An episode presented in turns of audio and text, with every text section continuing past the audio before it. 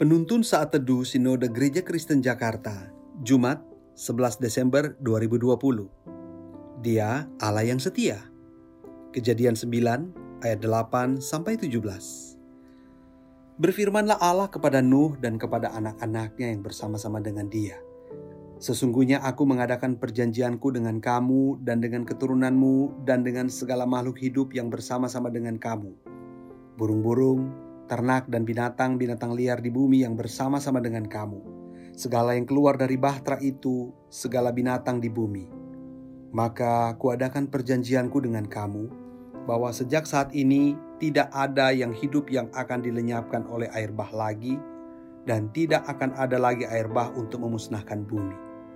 Dan Allah berfirman, Inilah tanda perjanjian yang kuadakan antara aku dan kamu, serta segala makhluk hidup yang ada yang bersama-sama dengan kamu turun-temurun untuk selama-lamanya.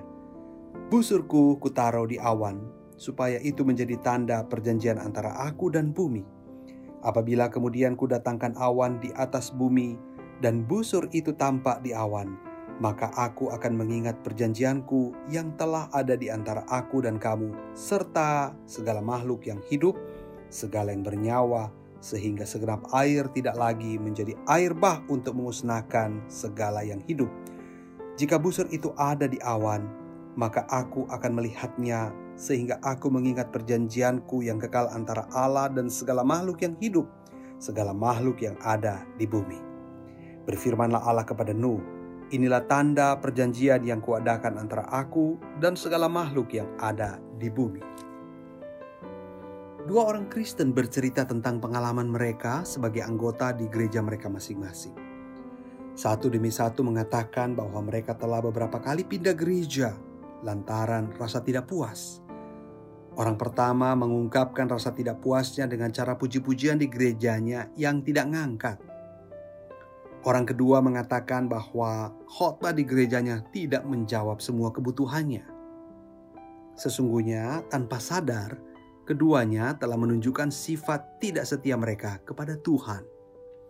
Saudaraku, anggota gereja juga banyak yang tidak setia. Karena tidak puas dengan gerejanya, ia pindah ke gereja lain. Ketika tidak puas di tempat yang baru, ia pindah lagi ke gereja yang lain. Demikian seterusnya. Tidak demikian dengan Allah kepada kita. Jika manusia tidak setia, Allah tetap setia dan bahkan teguh pada janjinya. Dulu ia membinasakan bumi dan manusia dengan air bah karena dosa-dosa dan kejahatan manusia. Setelah air bah reda, Tuhan membuat janji tidak akan ada lagi air bah untuk memusnahkan bumi. Dan sungguh Allah menepatinya. Padahal kalau dipikir-pikir, kejahatan manusia sekarang jauh lebih dahsyat dari kejahatan manusia pada zaman Nuh. Sekarang ini manusia sudah sepantasnya dihukum dengan air bah yang jauh lebih besar lagi. Bumi kita sudah sepantasnya dibersihkan dengan air bah karena kejahatan yang semakin berkembang dan tak terkendali. Tapi mengapa Tuhan tidak melakukannya? Apakah Tuhan cukup toleran dengan dosa manusia sekarang ini? Saudaraku, alasan kenapa Tuhan tidak melakukannya lagi adalah karena Ia mengingat dan setia pada janji-janjinya. Saudaraku, berapa banyak orang Kristen yang mulai meragukan kesetiaan Allah? Masa pandemi COVID-19 yang panjang telah menjadi batu ujian kesetiaan kita kepada Tuhan.